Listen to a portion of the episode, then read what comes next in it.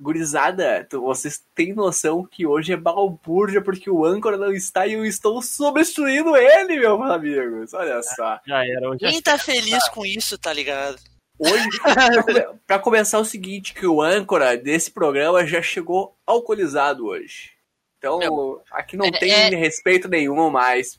É como diz o velho ditado, né? Quando os gatos saem, os ratos fazem a festa. E como diz aquele outro velho ditado, pau no cu do Grêmio. É isso aí. Sobe a vinheta, editor! É isso aí, essa entrada vai ser essa balbúrdia mesmo.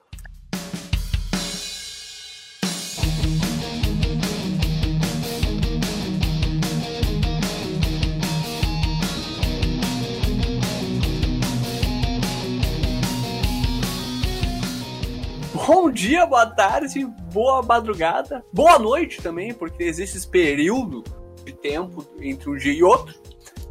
E hoje temos muita coisa pra falar, né, cara? A gente tá gravando isso aqui logo após o jogo de Del Valle 2, Grêmio 1, no Paraguai, né? É, isso aqui não é nenhuma corneta, é informação. E, cara, temos também o dia que foi sorteado os grupos da Libertadores, o eventual grupo do Inter, aliás, o eventual grupo do Grêmio, e o grupo que o Inter foi pareado com uma facilidade que eu nunca vi nesses 25 anos de vida, meus amigos. Mano, Então, a- é- o problema é esse. Quando tá tudo muito de boa, é que tem uma merda gigantesca pra acontecer. mas já diria os colorados raiz que sabe que esse é o grupo da morte de verdade pro Inter, não é verdade, Caô Tavares?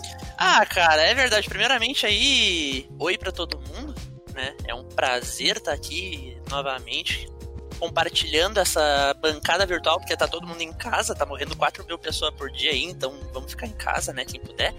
Mas é isso aí, cara. O, o problema do Inter é jogar contra time fácil.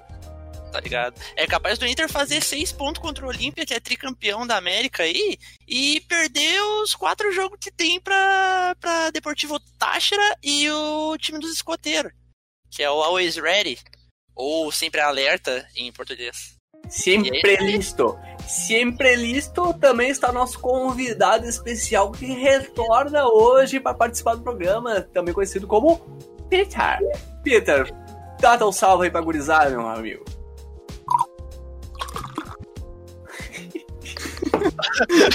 E vamos, e vamos de serva, gurizada. É isso aí, boa tarde, boa tarde, boa tarde. Foda-se. Um beijo pra vocês Tem dia que é noite, né, Tá. Peter?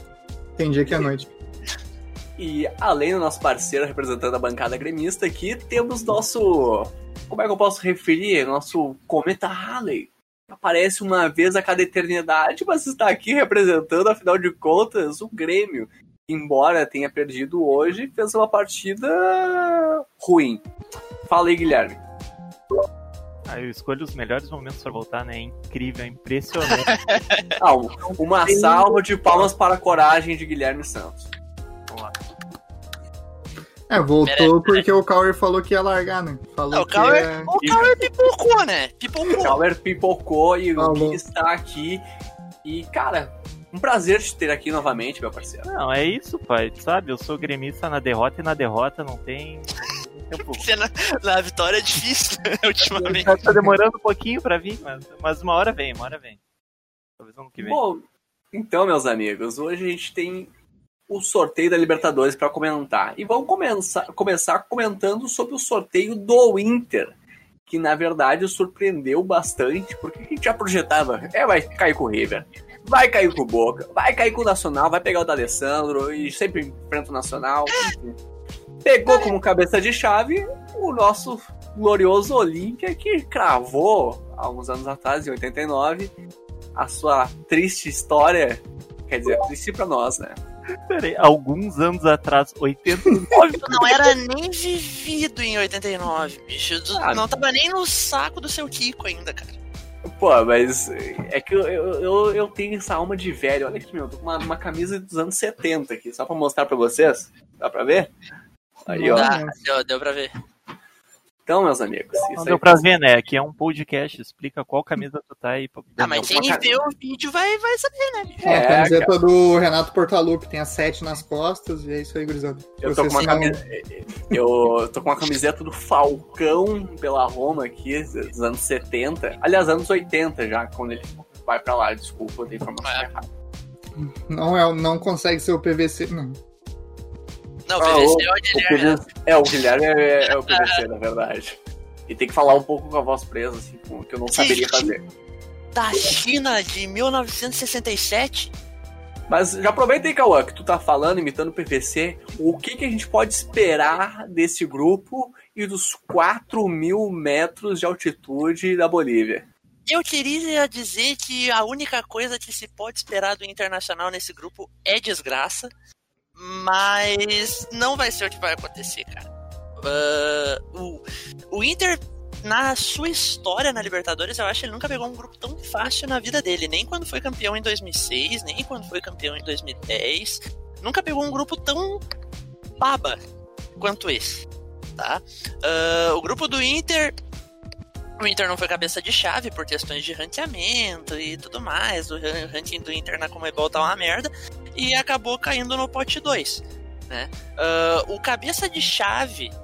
Os cabeças de chave que o Inter poderia pegar eram Nacional, River, Boca, Cerro e Olímpia, que foi o que caiu com a gente, né? Ah, do meu ponto de vista, o Inter pegou o segundo cabeça de chave mais fácil que Concordo. poderia. Que o mais fácil poderia ser o Cerro, na minha opinião. Acabou pegando o segundo mais fácil, que é o Olímpia. Ah, o, o Olímpia é um clube tradicional, tem três taças e tudo mais, mas não passa por um momento bom, todo mundo sabe disso.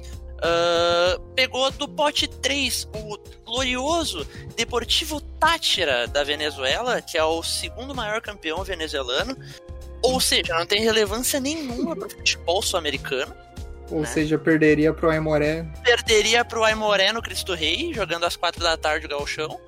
Ah, e aí pegou algo que pode ser um pouco complicado, que é o time dos escoteiros, que é o Sempre Alerta, que é o Always Ready, atual campeão boliviano, que é um time ruim, muito ruim, só que eles têm 4.100 fatores a seu favor que é a, a, a montanha que eles jogam, né, cara? Os caras jogam, eles sobem o Monte Everest até a metade e decidem jogar uma bola por ali.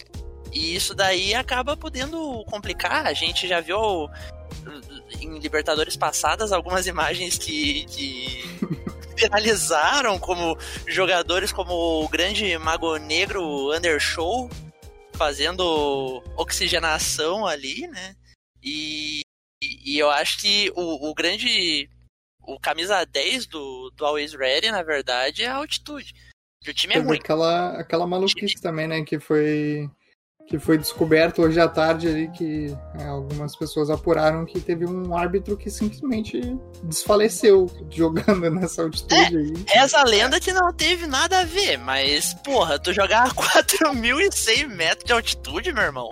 Não, não, pelo teve, amor de Deus, cara. teve sim. Ele correu 10 minutos dentro do campo. Ó, informação de jornalista, hein? Ó, Ó, Correu 10 minutos Credibilidade. dentro do campo E simplesmente caiu e morreu. E no óbito tá lá. Ele apitou um jogo pelos escoteiros.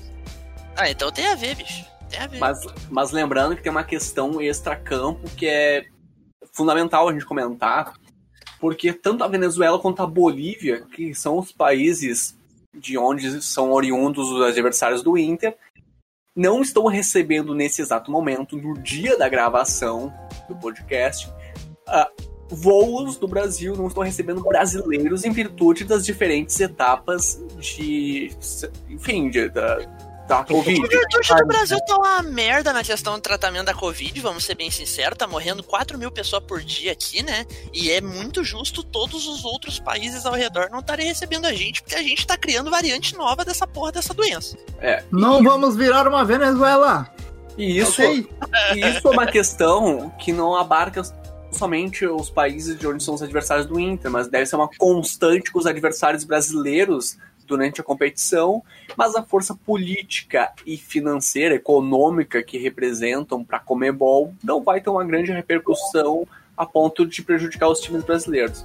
Então, Só- queria ouvir o Guilherme o que, que, ele, ouve, que, que, que ele acha disso. Só, só, só antes disso, só fazendo um adendo, tá? A gente tá gravando hoje no dia 9. O, a Bolívia, ela, ela proibiu durante uma semana a ida de. a, a, chega- a chegada de voos do Brasil pra Bolívia. Começou no dia 2, termina hoje. Nada impede do governo boliviano renovar esse prazo. Mas a princípio é para se normalizar essa situação e o jogo acontecer normalmente. Caso é, venha a ser, entre aspas, renovado esse contrato de que não pode chegar brasileiro na Bolívia, aí provavelmente a gente vai acabar indo pro Paraguai jogar, como foi o, o caso do jogo que aconteceu hoje. Sério. Obrigado pela informação, sempre ligadíssimo, nosso querido Jamal Cauã Tavares. Mas eu, que, eu queria ouvir do, do Gui o que, que ele acha disso, até porque o time dele passou por essa situação. A gente corneta e tal, mas é uma coisa totalmente atípica, né? Ah, deslocar o time e daqui a pouco pode ser uma, uma circunstância que vai afetar o Brasil, a pressão política dos demais países do continente, pressionar os, os brasileiros e a gente ter que mandar nossos jogos de fora. É uma circunstância que pode acontecer ali na frente. O que, que tu acha disso, Gui? É bem provável que, que o jogo aconteça né, no, no Paraguai, porque o Brasil hoje morreu 3.500 pessoas, né? Ontem morreu mais de 4 mil pessoas. E a gente sabe que, que o número, essa diminuição de ontem para hoje se dá sob notificação, né? Não é uma diminuição real. E a tendência é que esse número aumente, siga aumentando e vai, vai seguir na, nessa linha, né? De, de 4 mil mortes por dia. E não existe nenhuma, nenhuma perspectiva de que esse número diminua por enquanto, né? Então, a, a gente está discutindo futebol, sendo que nem era pra gente estar falando desse assunto, né? Concordo. Enfim, uh, provável é existe a possibilidade da Libertadores parar, enfim, ou do, do Brasil pelo menos mandar os seus, seus jogos fora, talvez. Não sei, enfim, uh, a grande questão é que a gente tá gravando isso aqui sem saber qual o de, destino real da Libertadores, né? É.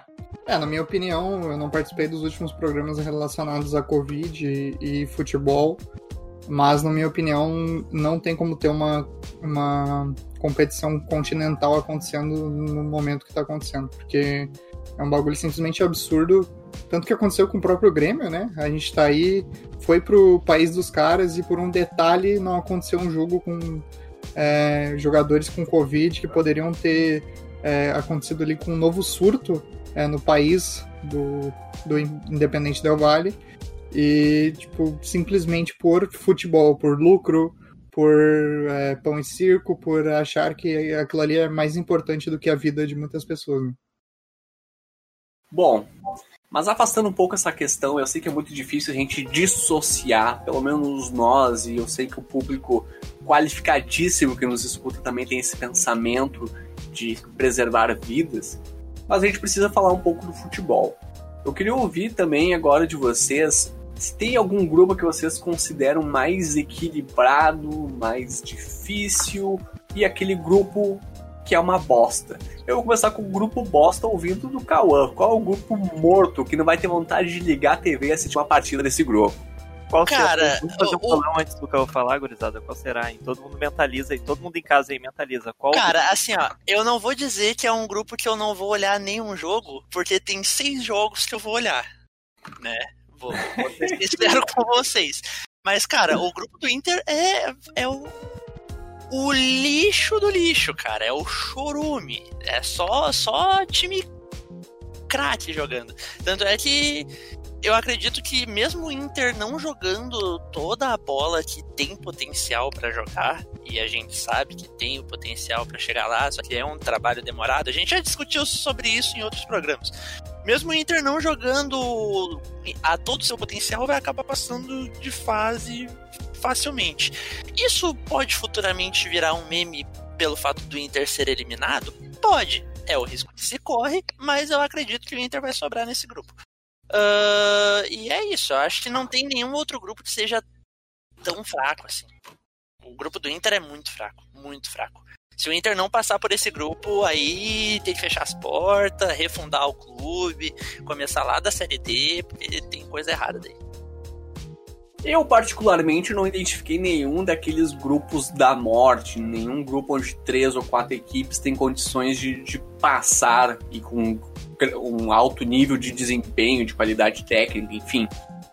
Mas eu queria ouvir do Peter se ele acredita que tem algum grupo que pode dar uma complicada, que tem três times ou quatro daqui a pouco capazes de, de, de passar. Eu achei, por exemplo, muito interessante o grupo G, que é o do Flamengo, que tem Flamengo, LDU, Vélez e União La Calera. O que, que tu acha aí, Pedro? É, realmente, eu ia justamente citar esse grupo do Flamengo, né? Que é um, é um grupo assim que tem três times de muita expressão, né? Em termos de futebol, assim. O Flamengo é um baita time, a gente não tem uma, nenhuma discussão.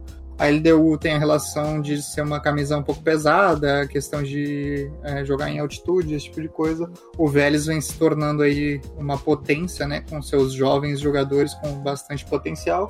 E o União La Calera vai ser, infelizmente, o saco de pancadas do grupo.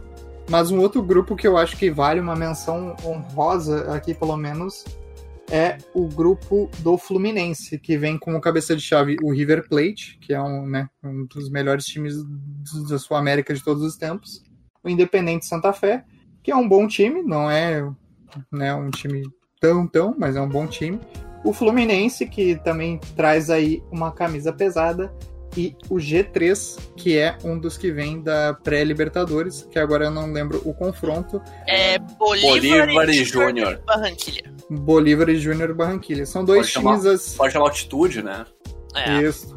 E são dois times assim que tem, tendem a complicar, assim como todos os que vêm desse pote 4 aí, que são às vezes mais qualificados do que o pote 3.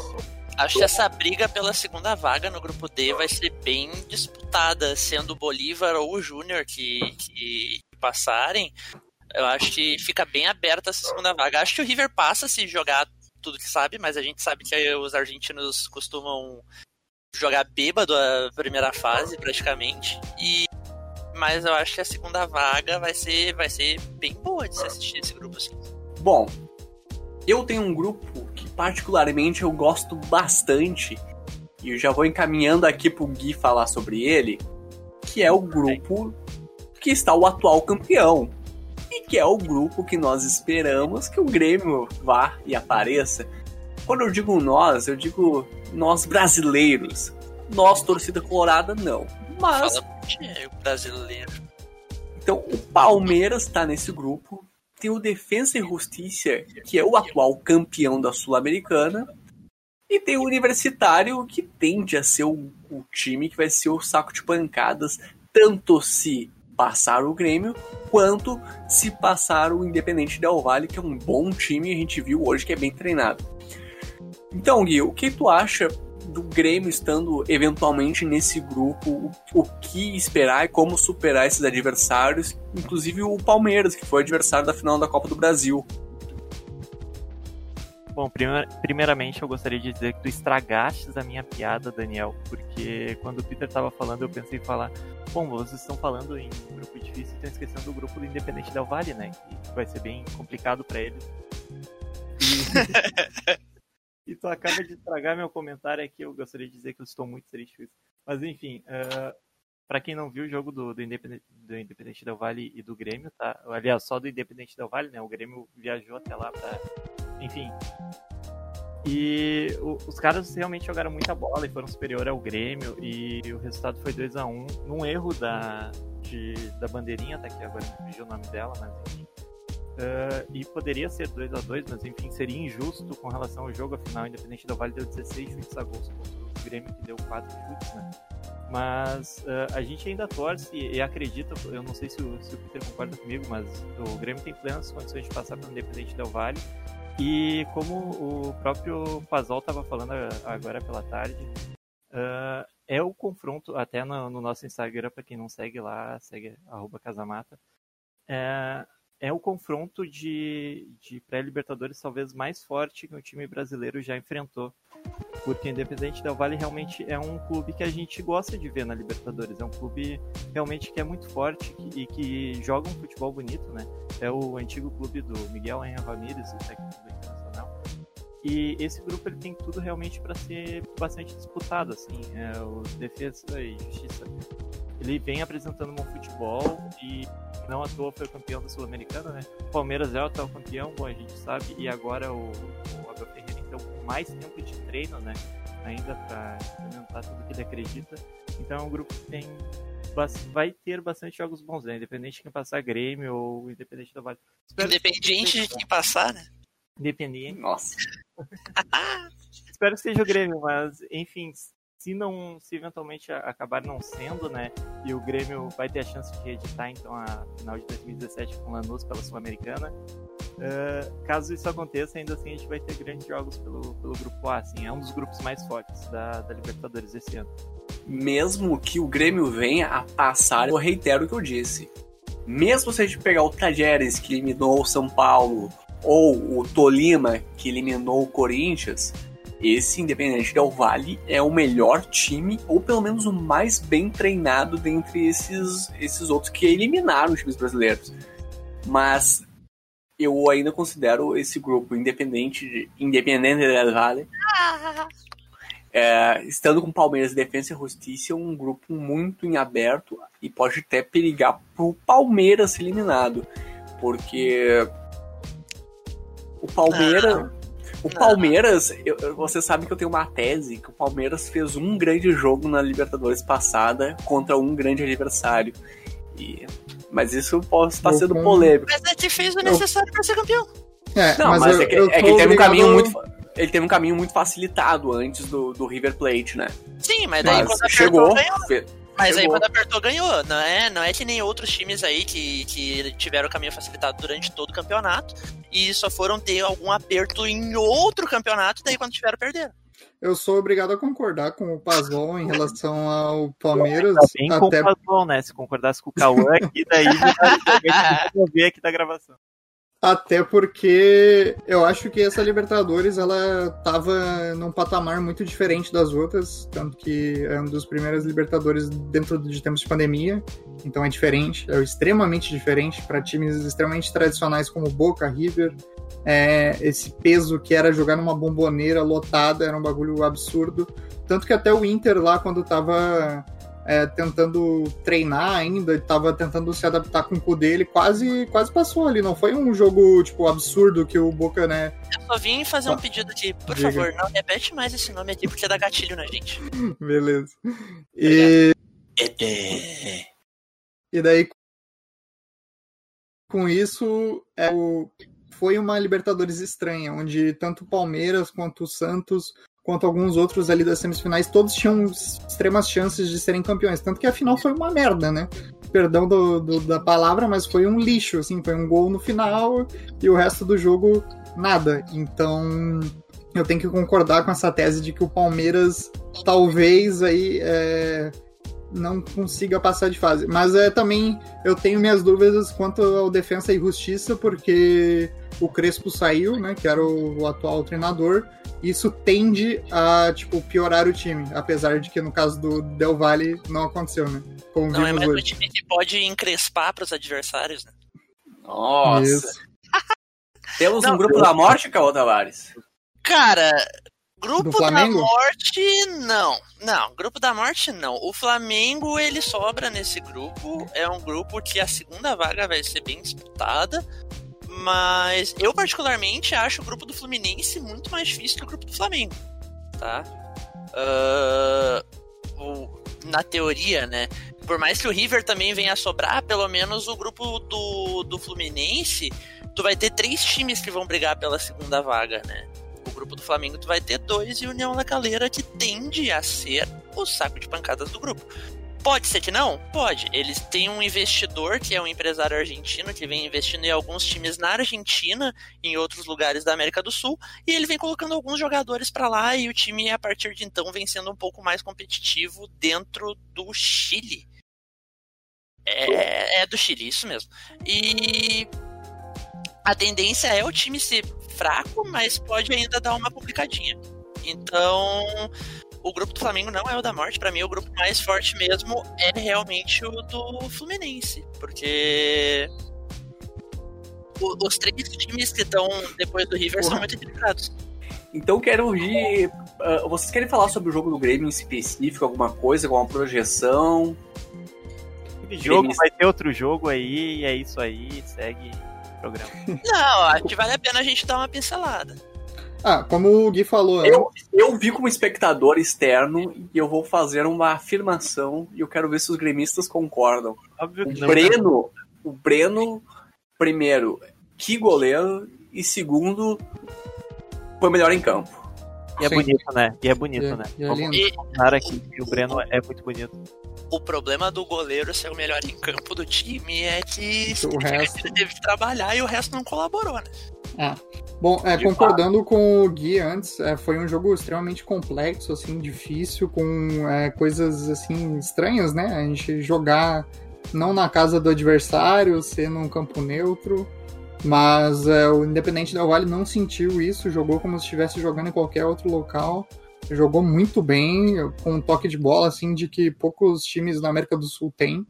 É, talvez um uma é, esqueci a palavra, mas é um legado, um legado importante do Miguel Ramírez, mas também é, esse novo técnico que veio aí, que veio do Benfica, que tem tudo para tipo continuar esse mesmo estilo, esse mesmo estilo que vem desde as categorias de bases do Independente Del Valle, que tipo constitui um baita de um clube que derrotou o Grêmio nessa noite. Não só é, pelo Independente Del Valle ser um bom, um bom time, mas eu acho que também pela incapacidade técnica que o Grêmio vem demonstrando nos últimos jogos. Que o Grêmio chutou quatro vezes, né, nessa noite. Então, tipo, não tem como defender em nenhuma parte o time do Grêmio. O time do Grêmio, tá, tinha garotos, tinha problemas em várias partes do campo ali, mas mesmo assim, tipo, é, o esquema de jogo tá errado, né? Mas fora isso, é, o time de Renato Portaluppi está uma porra desde muito, muito, muito, muito, muito, muito tempo atrás. O meu time joga o melhor futebol do Brasil. Oh. Cornetinhas da mídia. É, justamente. Meu time é... teve um neném de 90 minutos hoje. Como Mas teve dia... Deixa o Peter falar! Deixa o Peter falar! Tem noite que é dia, como foi essa contra o Del Valle, contra o Suquinho. Porque o. Mas não, o Grêmio é mal treinado, vai ser mal treinado até Romildo Bolzan parar de mamar as bolas de Renato Portaluppi. E que, tipo, não tem como defender mais. O Grêmio tem peças muito boas, jornalistas de fora do eixo, fora né, do, do, do, Rio Grande do Sul falam que o Grêmio tem um baita elenco. E aí, cadê os resultados, né? Tipo, o Del Valle consegue com gurizada de 19 e 20 anos fa é, fazer um baita jogo contra o Grêmio, mas cadê a porra do, do elenco do Grêmio? E é isso tem... aí, está aqui minha catarse. Tem uh... gremista que nesse momento está com uma excitação eufórica com as palavras de Peter, senhoras e senhores, mas eu queria ouvir do Guilherme, que nessa altura já deve ter pegado sua cerveja e está indignado com as palavras de Peter. Eu tô indignado! Eu tô indignado! Não, sério, falando sério. Uh, cara, eu, eu, discordo muito da, das críticas que vem ao Renato, tanto é que ele nem tava lá, né? E eu acredito que o Grêmio sim foi prejudicado por toda, por toda essa, essa logística que teve, pela questão da Covid também. Mas uh, eu concordo que, que é, os erros passam pela, pelas mãos dele. Mas assim, a gente tem muitas críticas com relação ao Renato, ao uso da base. E o Felipe hoje estava na lateral direita por indicação dele. E eu não vou crucificar o, o Guri, entende? Eu acho que tipo, o Felipe tinha que ter jogado mesmo. Eu acho que isso o Renato acertou. Mas... Se tivessem outros caras aqui. Também o Rafinha, a gente tem o Léo, Gomes no, no, departamento médico, a gente sabe, não sabe até quando ele vai ficar, mas enfim, a gente tinha, deveria ter opções, né? E o elenco realmente é bom. E a gente perdeu para um time que, que realmente jogou mais futebol. E tinha mais jogadas ensaiadas, ou seja, realmente estava melhor treinado. E apesar de, de, acreditar que muitas críticas ao Renato Portaluppi são descabidas, eu acho que sim, a derrota passa pela, pelas mãos dele, mas também acredito que o Grêmio pode reverter e deve reverter em casa esse resultado. E essa parte do, do, do áudio pode virar meme? Pode, mas aí faz parte. Não, acho que não. Bom, ouvimos aqui a visão de um torcedor gremista que está indignado e outro que gosta da cachorragem de Renato Gaúcho. Mas a essa altura eu gostaria de ouvir um colorado o que ele pensa dessa situação toda. Ah, primeiramente eu penso que o Grêmio tem que se fuder todos os dias, mas a questão não é essa, tá? A questão é a seguinte. Analisando uh, futebolisticamente. É, analisando no contexto futebolístico, tá? O Grêmio, eu acredito que do meio da temporada passada até agora, ele mudou a sua forma de jogar. Antes o Grêmio ele era um time que ele tentava propor o jogo e tudo mais, ter uma posse de bola e tal e coisa e coisa e tal. E o Grêmio ele passou a ser um time reativo. Ele jogou a final da Copa do Brasil os dois jogos de forma reativa, jogou contra o São Paulo de forma reativa, mesmo vencendo, vem jogando os Grenais de forma reativa e hoje contra o Del Valle foi o jogo tirando o segundo jogo da semifinal contra o São Paulo, foi o jogo em que o Grêmio jogou da forma mais reativa possível. O Grêmio teve 28% de posse de bola, se eu bem me lembro. Teve quatro finalizações e apenas uma a gol, que foi gol, claro. Uh, o time ele criou pouco, teve o gol impedido, teve o gol impedido, mas é um time que cria muito pouco e as peças não se alteraram para que o time viesse a criar tão pouco assim né? Uh, foi uma peça aqui, outra ali, talvez a saída do GPR para a entrada do Pinares, que não teria que ter esse efeito do time se tornar mais reativo, acabou tendo essa, uh, esse impacto. Uh, mas o principal a se dizer é que o Grêmio há, uma certa quantidade de tempo, e daí há mais tempo do que o meio da temporada passada, ele vem não sendo treinado. O time ele não treina, o time ele faz rachão. Tu não vê uma jogada ensaiada, tu não vê uma troca de passes, triangulação, movimentação, que é coisa específica de treino e não de rachão. E eu acho que o time ele acabou se perdendo muito da ideia que se tinha lá em 2015, metade de 2016 com o Roger Machado, que foi algo vitorioso. Depois que o Renato assumiu, ele fez mudanças pontuais no, time, ganhou títulos, mas quando ele teve que realmente botar a mão na massa, o time acabou se perdendo e se tornando um time em que chega, porém não ganha a não ser chão. Chegar é bom? É maravilhoso, show de bola. Mas para um time com a folha salarial que o Grêmio tem, com os investimentos que vem fazendo, e, e, e, com o elenco que tem, muitos formados na base, outros tantos uh, vindos de negociação, era um time que teria que pelo menos buscar alguma coisa. Nesses últimos três anos, teria que pelo menos algum título além do Galchão ter conquistado. Né? E não foi isso que aconteceu. Agora, ressaltando um pouco o Del Valle, time do Del Valle é um time que tem um projeto há muito tempo, é um time que joga da mesma forma desde as categorias de base até o time profissional. É um time que tem poucas mudanças de elenco e é um time que joga junto há muito tempo. Então ele é um time que, por consequência, e pelo fato de ter treinamentos, ele se torna um time muito mais entrosado e acaba tendo um jogo mais vistoso. E hoje ganhou o time que jogou melhor, né? Acho que isso não tem nem como discordar a própria jogada do primeiro gol é algo que eu acho ah, aquilo é fantástico, cara. Aquilo é, é, o tipo de gol que eu gosto de assistir, que me dá Exato. prazer no, pelo futebol, cara. Tá, e o que você tem a falar sobre o gol anulado? Antes disso, já que gosto de tanto, ficou bonito. O que foi o gol anulado do Ferreirinha, cara? Não, foi um golaço também. Uma cultura, foi lindo demais. Foi lindo. É, dando meu um tostão rapidinho sobre o que o Cauã tava falando, eu concordo muito com o que ele fala é, em relação a isso e que o, se o Del Valle tivesse mais peças de ataque com melhor qualidade de finalização, esse jogo estaria tipo uma goleada absurda e que se o Grêmio tivesse as mesmas chances, provavelmente seria um Grêmio avassalador e que não é, acontece por causa da formação de jogo de Renato Portaluppi. Um beijo. Bom, senhoras e senhores, é muito prazeroso a gente ficar discutindo os rumos de Inter e de Grêmio na Libertadores. Porém, a competição é uma atração muito gigantesca para além da presença da dupla Granal. Então eu queria, para finalizar aqui, um bate-bola bem rápido com nossa mesa. Uma surpresa nessa competição, um favorito e uma grande decepção. Começando por Guilherme Santos.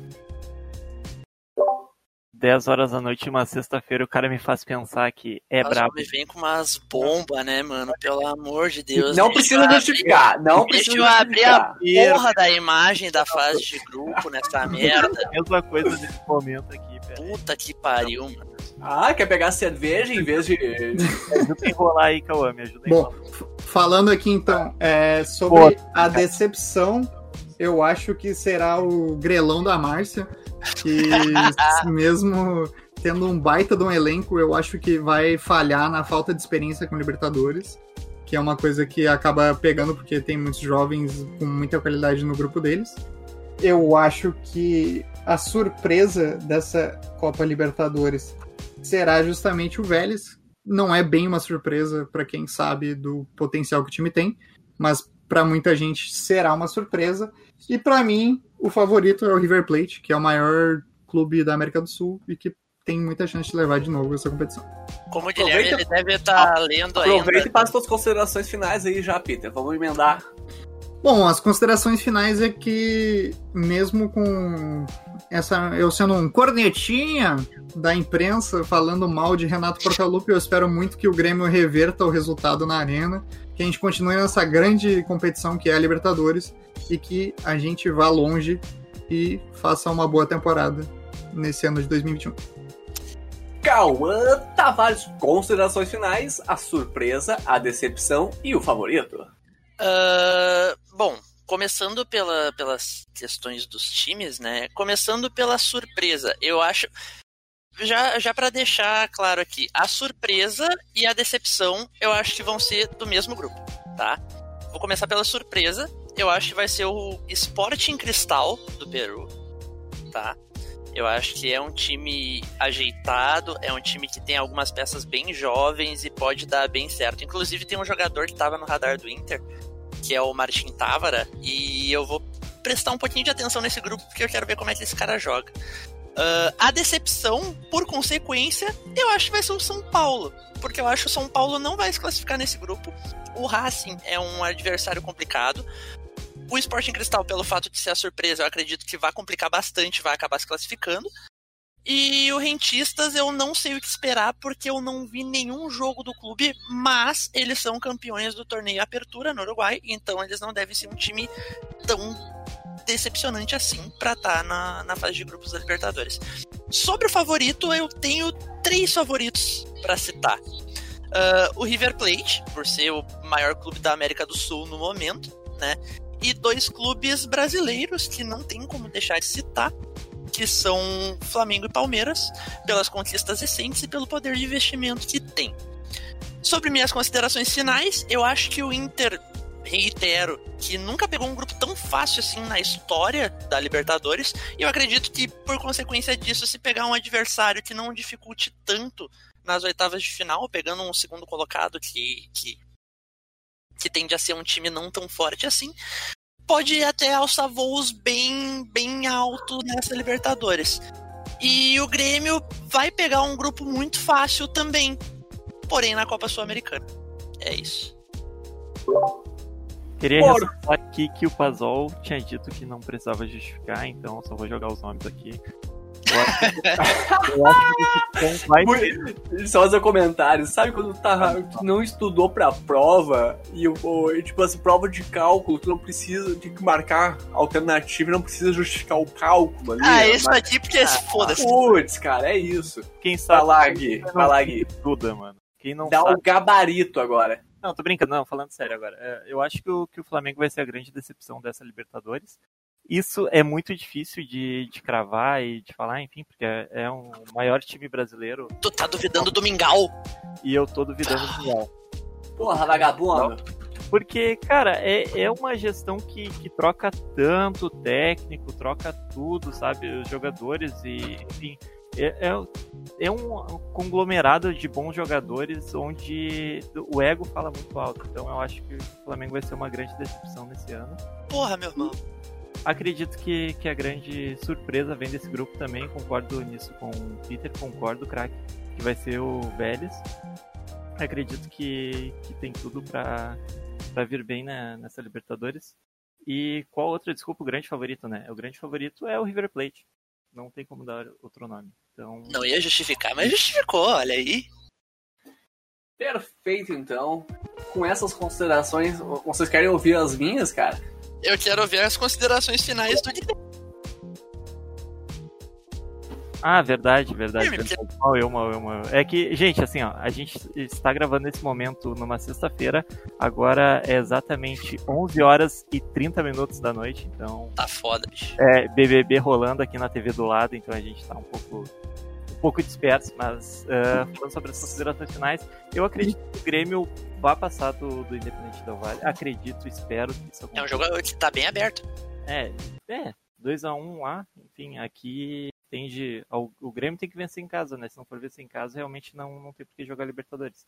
Então, em casa a gente resolve. Exatamente. Em casa a gente Ô, oh, por favor, não, não repete isso, tá? Porto Alegre. Uh, acredito que, que, o Grêmio, que o Grêmio vai, vai se classificar. E se não se classificar, provavelmente vai comprar a arena na semana seguinte, né? Isso é um, é um fato. E uh, acredito que sobre o Inter também vai passar com grande facilidade, assim. E sou muito contente de ter retornado ao programa. Uh, vou participar dos próximos não vou ficar mais quatro programas sem participar. E é isso. Aí, ó, promessas. Isso aí você sabe o que é, né, senhores? Isso é a concorrência. A concorrência chegou outro gremista da bancada, o bicho já deu. Sabe quando o jogador tá, tá jogando dando firmezinho para renovar contrato? Isso é Guilherme Santos, cara. Preteou o olho da gateada. Eu queria ressaltar aqui no Casamata que a minha renovação depende exclusivamente da quantidade de cerveja que me promete. Deus o livre. Tá Guilherme tá devendo cerveja pra nós tá de certo. aposta do Campeonato Você, Brasileiro, meu galo. Vocês, vocês querem saber os meus favoritaços aqui? Meu favoritômetro? Não. Boa noite, gurizada. Tchau. Acabou o programa. Vou te derrubar do servidor mesmo.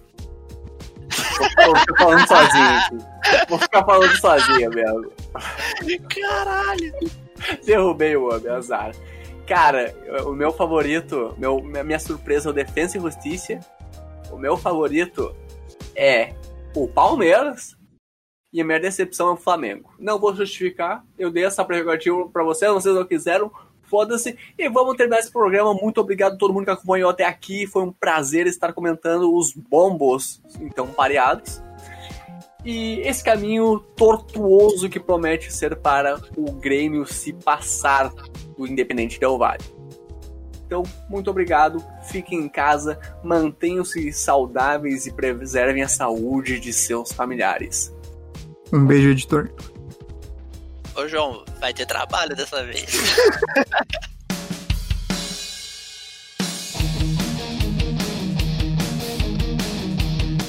Este programa contou com as participações de Daniel Pasolini, Guilherme Santos e Caô Tavares, com a participação convidada de Pedro Arthur Zander, ancoragem de Daniel Pasolini, edição de João Marcelo Schneider. Lembrando que todos os nossos programas são gravados e produzidos em nossas casas para evitar o contágio e propagação do novo coronavírus. Se você gostou, não esqueça de compartilhar no WhatsApp com seus amigos, seguir no seu tocador de podcast favorito e conferir nosso conteúdo no Instagram, arroba. Até a próxima!